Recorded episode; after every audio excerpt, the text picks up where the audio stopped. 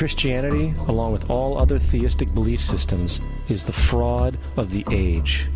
It serves to detach the species from the natural world, and likewise each other. It supports blind submission to authority.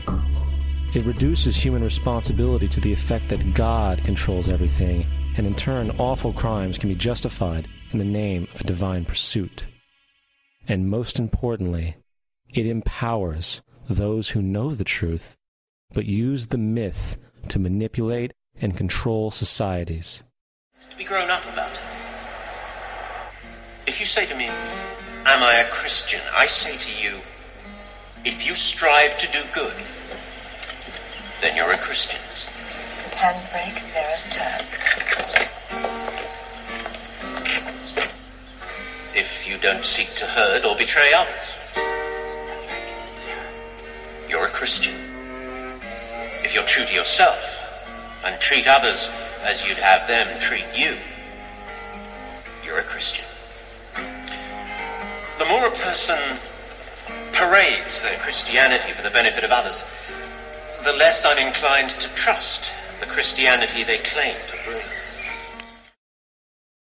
bring. Into following them, and then proceed to shock and devour the helpless creatures en masse. Now, I don't know what that says to you, but to me, it says that following these faiths based on mythological figures ensures the destruction of one's inner being. Organized religion destroys who we are by inhibiting our actions, by inhibiting our decisions, out of fear of some intangible parent figure who shakes a finger at us from thousands of years ago and says... So what's it like being famous, Dad? People know your name, but you don't know theirs. It's great. Dad, do you wear boxers or briefs? Nope. What religion are you? You know, the one with all the well-meaning rules that don't work out in real life. Christianity. Is it wrong that I love The Simpsons? Not sure. Probably shows off my immaturity, huh?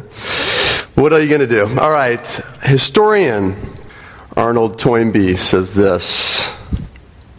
Most people have not rejected Christianity, but a caricature. In the preceding video, we saw 4 of Hollywood's most common caricatures of the Christian faith, right?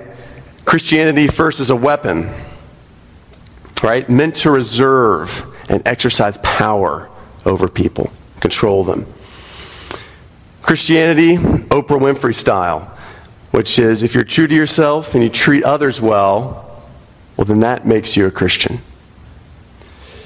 We heard about Christianity as a big moral downer, right? That it actually inhibits us, restricts us. And finally, Christianity as the fence around your yard, right? That it's comforting and well-meaning, but ultimately ineffective. So many people buy into these caricatures as representative of what's at the heart of Christianity. What makes it unique? When what makes Christianity unique, which no other faith, which no other religion, which not even the world can offer, is grace. Our big word for this morning, as it was last week, is this word grace. That's what we're going to talk about this morning. Last week we talked about grace in terms of it being this ultimate gift, which is the ultimate example of grace, by the way, the ultimate gift of salvation through Jesus Christ. But this morning, we're going to talk about grace for the day by day. Now, I'm afraid there's a belief out there that the gospel of grace is only for salvation, right? But once you're saved, see, once you're saved by grace, you need to move on and do the Christian life. Have you heard that message before? Saved by grace, but now it's time to do the Christian life. People, even us pastor-minister types, we may not actually come out and state this, right? We may not say it from our pulpits or admit it with our actions outright, but aren't we really saying that sometimes? We think, how else will people grow? If we don't promote that grace is terrific early on, But now you got to do more. How else will people give to a church if we don't start to kind of subtly guilt them into it? How else will people serve as they're called to serve if we don't constantly reveal the needs in the ministry and play slow motion videos of our children set to Michael W. Smith songs? How else will people share their faith if we don't tell them about all the non-Christians not being reached by you? The results of this kind of motivation can be devastating. Gradually, these caricatures of Christianity, guilt, shame, obligation, works righteousness, you've heard them, you've seen them. They begin to motivate everything we do for Jesus. They begin to fuel us. And so eventually our faith just starts to shrivel up and die. Friends, grace was meant to not only change our eternal destinies, but also our everyday living. So let's pray that it will. Pray with me.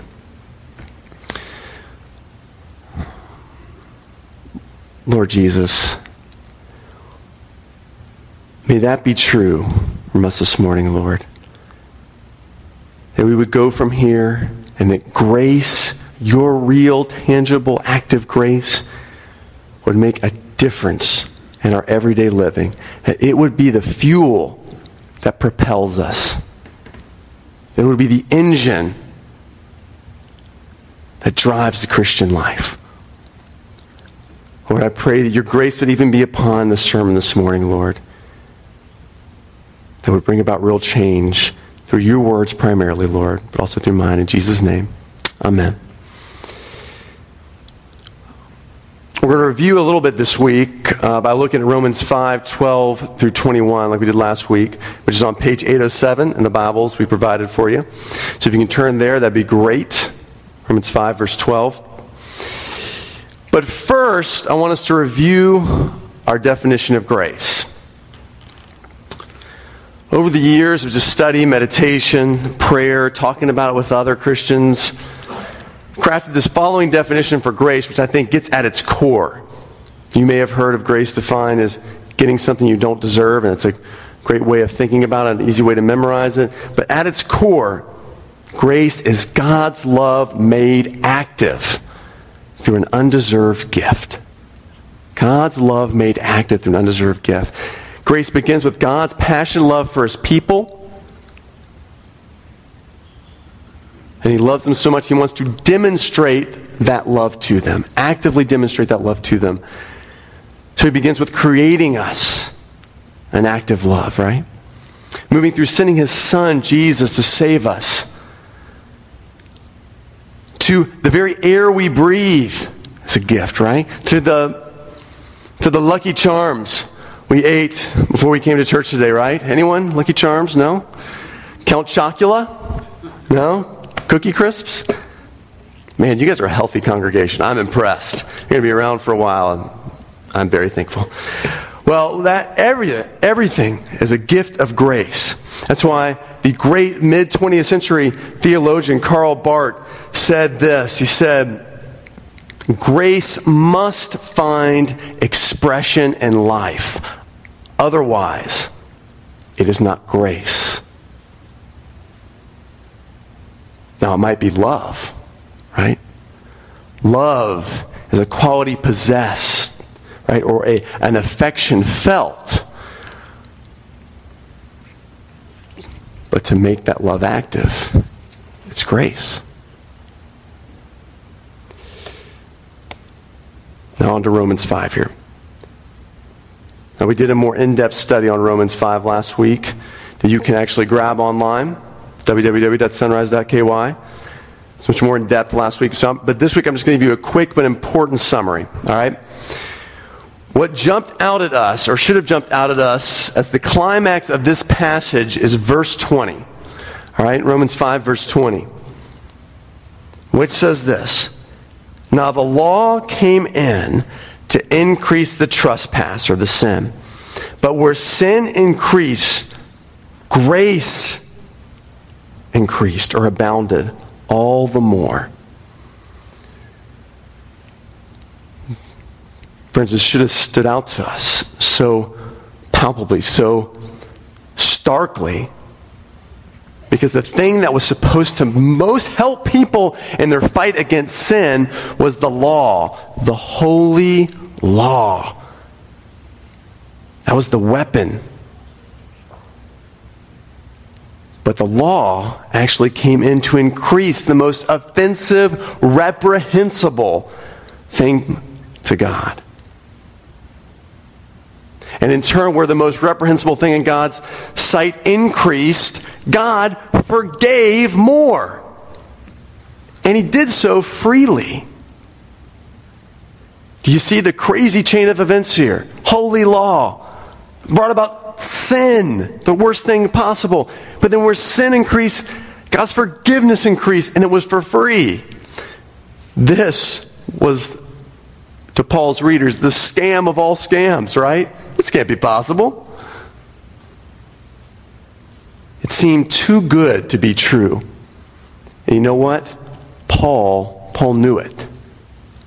He knew it. And so he spends verses 12 through 19. Again, you can look at this later, go to the sermon last week. But verse 12 through 19, he spends giving evidence, showing that no, this Jesus can. It makes sense that he is the only one who can give this grace.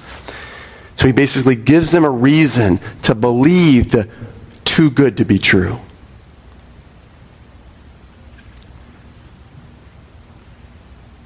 So this morning, I want us to examine one central question. It's kind of a two-part question.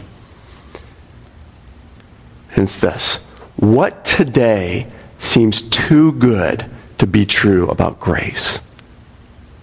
And how can that impact the way that you and I live? All right? What today seems too good to be true about this idea of grace? And remember, the temptations to buy into all these Christian caricatures, right? The guilt, the shame, the obligation, the works righteousness, the tradition, the habit, doesn't make any difference. So many think of Christianity, but grace, it's real. But it's surprising. It seems too good to be true. How so? Number one, it's all gift. Grace is all gift. The deck is scattered. Oh my gosh, there's a bird in here. Wow. Any bird tamers who can control that? Anyone who just, to be like the falconer, right? Woo! I'll just have them land on me. All right. Unbelievable. All right, it's all gift. Everything is a gift. Back to Romans 5. Why would somebody give me a gift when all I can give, only thing I can give, is the very thing that most offends and insults them? Why would someone give a gift to me? Wouldn't it make more sense, wouldn't God be actually wise, to give me some grace and just see how things go, right? Kind of like a 60-day trial period, right? A probationary period of grace. Let's see how you do. But God offers free, eternally effective forgiveness all at once, and then proceeds to shower grace upon us. That's God's way of doing grace. Man. But doesn't it have something to do with me and what I do? That's why people have a hard time believing it's all gift. That's just too scandalous. James 1:17 says this, that every good and perfect gift is from above, coming down from the Father of heavenly lights, who does not change like shifting shadows. We have a Father who does not change. He is a giver all the time, a giver. And so everything becomes gift. I remember years ago I was at a baseball game, sitting out on a lawn, watching some fireworks with friends, right? It was kind of a 4th of July deal, which is Independence Day in the States, and we shoot off a lot of fireworks because, as you know, in the United States, we like big, flashy things. And I remember uttering, man, what a gift of God's grace, you know, fireworks. Right? I was younger then. All right? To which, though, one friend of mine responded, come on, man. Trees, creeks, bunny rabbits, I get that. But man makes fireworks, right? And then he sells them illegally, right? And I was like, yeah, well, but who gave man the mind to think of creating combustible materials, right? And then encasing them inside these little paper wrappings, right? And combining it all to produce these brilliant colors and shapes. Like, come on.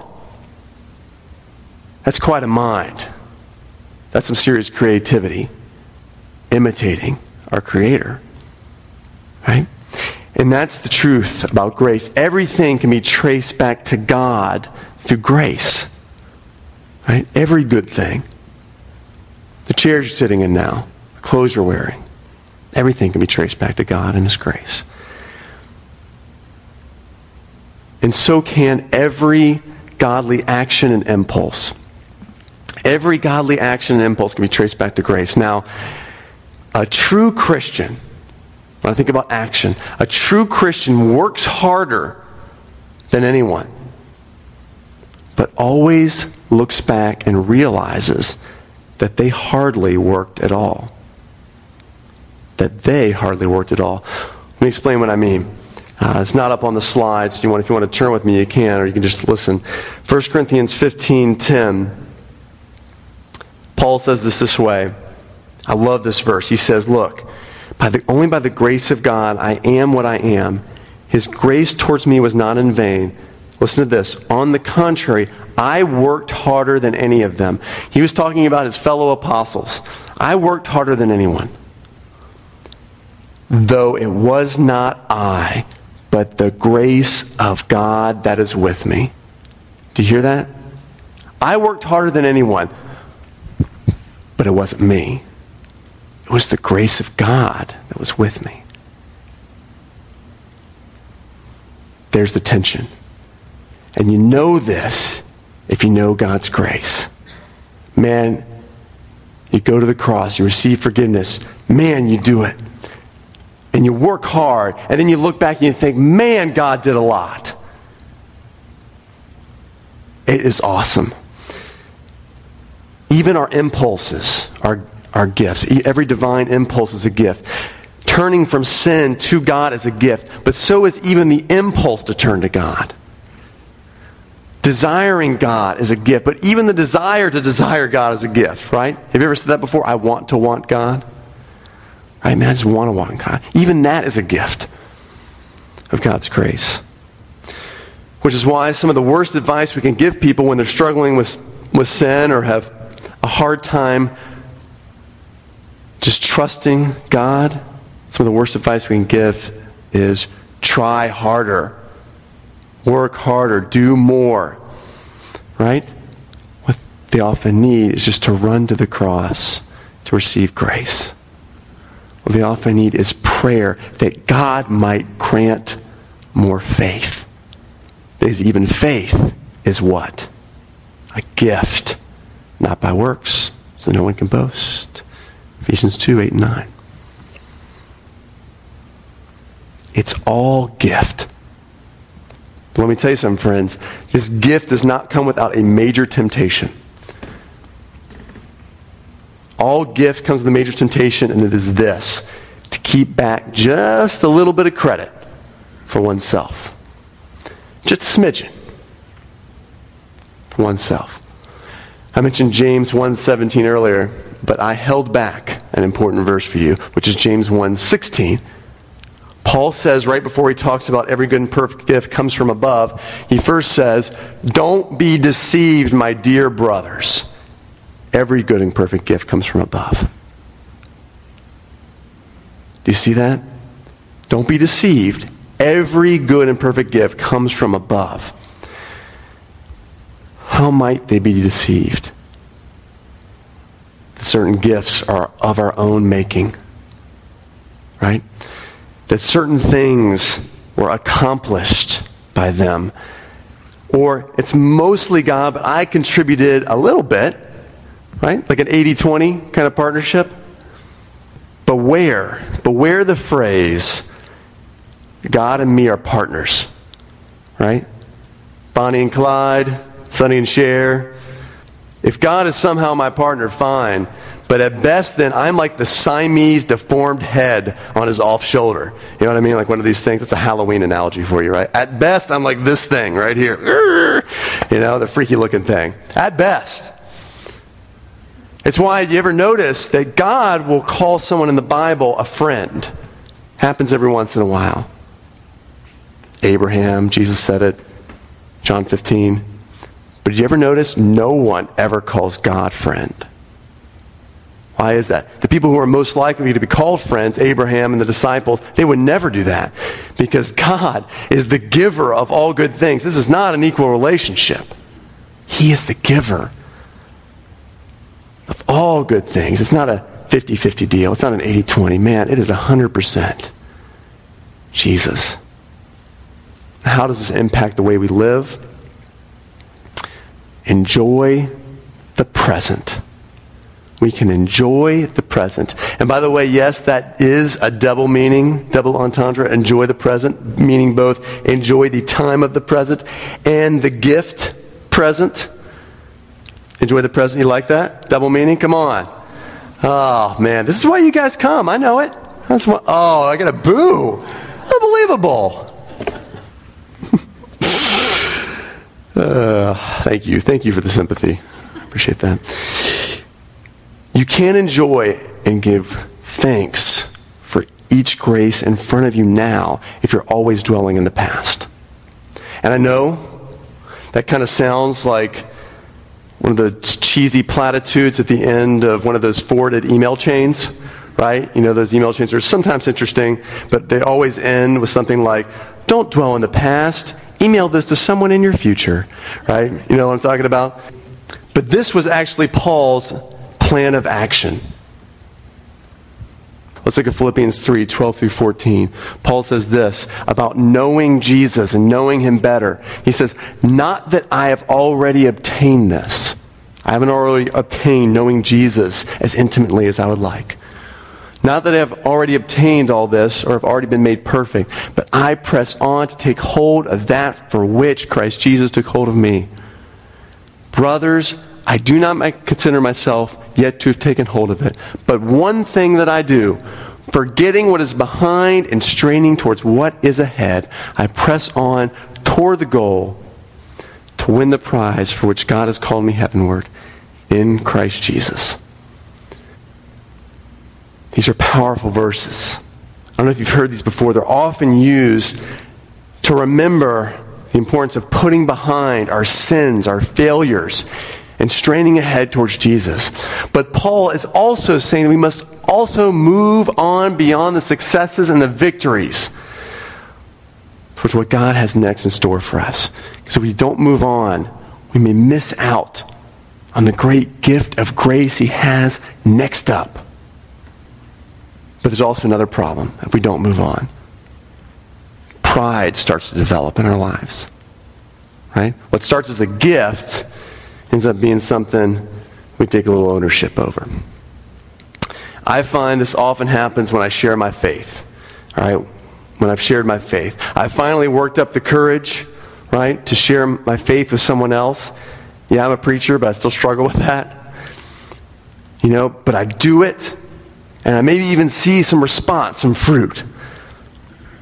And so God has gifted me, has graced me with the opportunity to share his salvation with someone, and he's graced me with the obedience to follow through. He's helped me with that, strengthened me to do that. and then I live off the residual fumes for weeks. You know what I'm saying? The residual fumes of the gas tank. First, of course, I'm going to be sharing this as a praise with my community group, right? All right, praise to share. Share the gospel this week. Just let me tell you the story. You know, I spent about 5 minutes, how I did it, what happened. It was hard, but God came through, right? And then 2 weeks later, I'm using something in that encounter over lunch with somebody, right? Let me share with you my approach with my good friend Don, how I shared my faith with him. Of course, he's a good friend now, right? Over 2 weeks, it's gone from this gracious encounter to, well, we're pretty close. We're pretty close.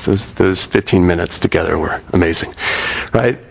And then, of course, for me, a month later, then it turns into a sermon illustration, right? Which means it's happening now. Yikes. I'm going to watch out for that. But what Paul says, praise him, but then move on. Thank him and move on, right? Strain ahead towards knowing Jesus and enjoy the present grace he has in store for you. One thing that's surprising about grace today and why it matters for living. If that doesn't hit home for you, maybe the second one does. What's also surprising about grace today, what seems too good to be true about grace today, is that it works. Not simply for eternal life, but for real everyday life. Grace works. Most skeptics think, and even many of us, in an honest moment, view grace as a license to what? To sin. It was a challenge that Paul was all too familiar with, the Apostle Paul. In fact, right after our last verse in Romans 5, he begins Romans chapter 6 with this. Romans 6, verses 1 through 2. What shall we say then? Are we to continue in sin so that we get more grace? By no means. That's a strong word, meganoito. That's the strongest no Paul can give. It's like saying, heck no. All right? Very strong. But, you know, that people's nature, our nature is sinful. So our nature is to find loopholes, right? And manipulate what's available to us. People find a loophole and sin, knowing that we always have forgiveness later. God's pronouncement of forgiveness and writing it in the heavens doesn't really help Christians obey the law.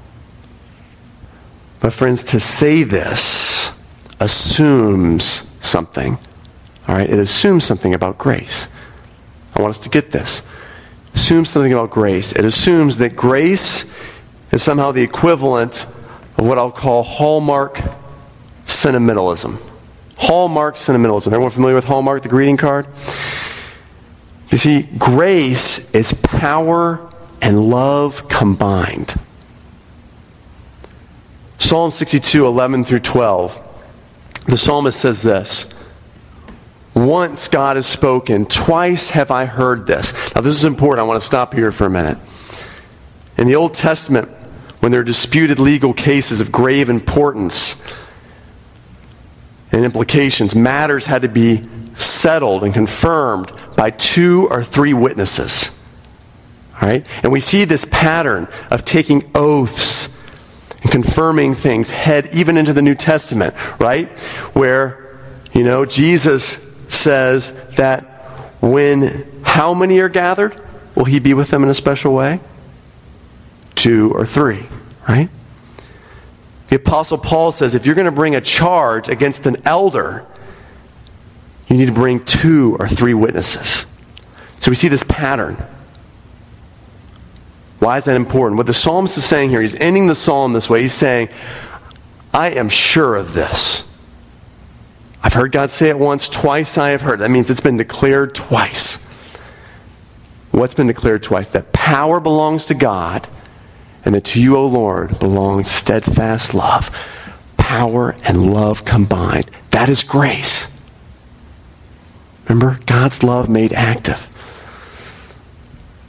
Many of us think of God's forgiveness as merely this kind of eternal matter, something to be believed in from afar so that we'll begin to trust him.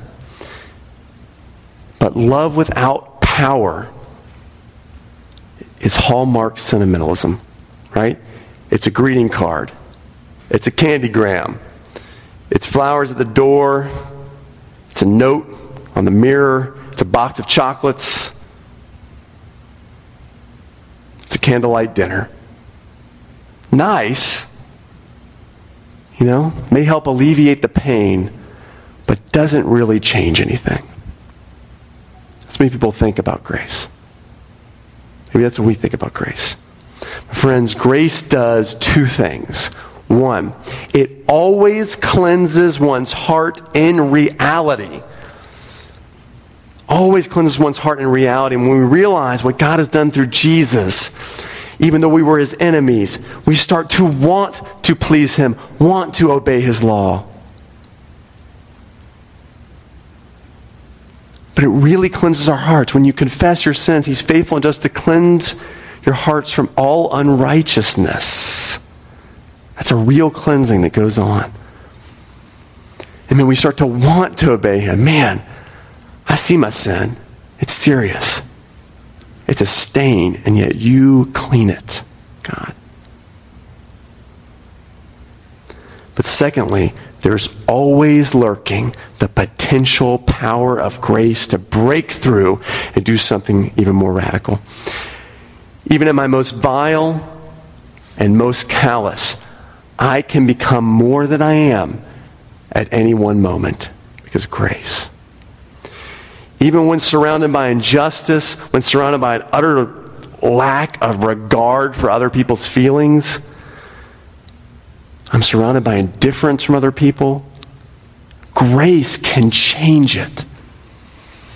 It can. Even when a family member or a friend has had their hearts hardened towards the Lord for years, he can step in and grace any person, any situation with an irresistible, overcoming all odds change. And because he is by nature gracious, we should expect that he will.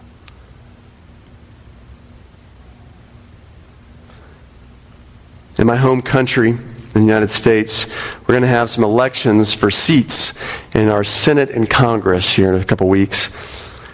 One election that has received a lot of attention is for the Senate seat in Delaware, which is kind of weird because no one ever pays attention to Delaware in the United States, if you know anything about the U.S. Just kind of, what? Something's happening in Delaware. That's crazy. But a Republican or a conservative Tea Party candidate there, who also claims to be an evangelical Christian named Christine O'Donnell, received a lot of flack, a lot of sort of bad attention when one pundit aired a comment of hers. It was a comment that she had made over a decade ago in a public forum where she said that she had dabbled in witchcraft. All right, she had dabbled in witchcraft. And it was so serious to her that she even responded a couple weeks later with a commercial saying, "I am not a witch." All right? As you can imagine. By the way, it's kind of funny. She told someone recently what she was going to dress up for Halloween. She said, "I'm not going to be a witch." That was just smart of her. Now, I don't mean any of this is a political statement. Either way, I'm not getting into that so much. But the fact that people won't let it go shows you how most feel about the potential power of grace, about the Christian faith and the potential power of grace. It's like Homer Simpson said up there earlier, right? Well-meaning, but doesn't make a difference. Can't change a person. Your primary past, your past primarily determines who you are now. And you know what? That statement's true, right? Past does primarily determine who we are now if not for God's grace. We should expect even political candidates to be changed. Such is the potential power of God's grace. There's a temptation here as well, though. The antithesis of faith and potential grace is to lower our expectations, right? To lower the bar far enough. Why? So we never disappointed and that we never get hurt. But then again, we'll never believe God to break in and do the surprising, the too good to be true, the impossible. God is in the business of doing. Indeed, he prefers doing things that most people have written off as impossible. And the challenge then for the Christian is to believe that he will break in with a great work of grace. Right? And when it doesn't look the way we thought, when he shows another plan other than the one that we expected, the challenge is to remember he's always giving something greater. He's always giving something greater. If you remember this prayer in Ephesians 3, it's this great prayer that Paul prays. In the end, he says, to him who can do more than we can ask or imagine. Sometimes, friends, the more that we can ask or imagine is growing patience in us, building up trust in us, right? Growing endurance and perseverance in us. Sometimes it's forming a testimony in us that we can one day share with others to bless them. Or it's the amazing, greater gift of forming Christ in us, right? Sometimes he's doing that when we expected some more tangible fireworks show. So grace matters because it works. There is a change that takes place in simply receiving forgiveness, having our hearts cleansed, so that we want to respond by obeying his law. But there's also an extended work of grace that is always potentially ready to explode into life and change my history, your history, Cayman's history, the world's history. If we don't believe that about grace, what do we really think about it? Close with this. Years ago, in a large city in the western United States, a certain Catholic woman was purportedly having visions of Jesus. And the rumors reached the archbishop about these visions she was having, so he thought, man, I best do a heresy check, right? Make sure this woman ain't crazy. So he goes to her and he says, is it true, ma'am? You've been having visions of Jesus. She just simply states, yes, it's true. Well, next time you have a vision, ask Jesus to tell you the sins I confessed in my last confession. What? You want me to ask Jesus to share with me the sins that you confessed in your last confession? He said, yes. All right. He said, well, please tell me if anything happens. About 10 days passed when the archbishop got a phone call. And the woman was on the other line. She said, please come down right away. Within an hour, he's there. You just told me on the telephone that you had a vision of Jesus. Did you do what I asked? Yes. Yes, Bishop. I asked Jesus to tell me the sins that you confessed in your last confession. The bishop leaned forward, right? Well, what did he say? She took his hand, gazed intently into his eyes. Bishop, these are his exact words. I can't remember. Let's pray.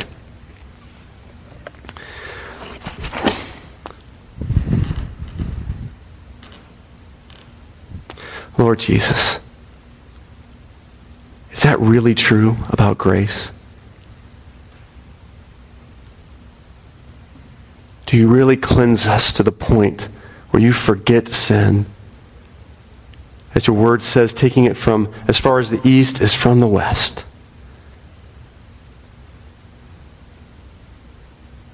Lord, I believe it is true. Lord, so help us. Help us apply this grace, this real active love in our lives, to our lives. Help us return to the cross daily to receive forgiveness for sin. Help us go to your word to listen to the promises of grace.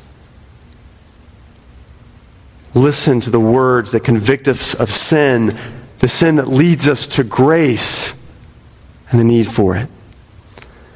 Help us be honest with one another in community to confess sin, to admit fault, so that grace would shine through in relationships.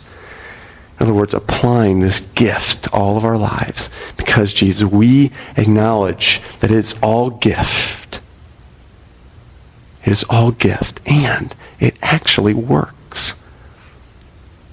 We want to praise you and thank you for it. In Jesus' name we pray. Amen.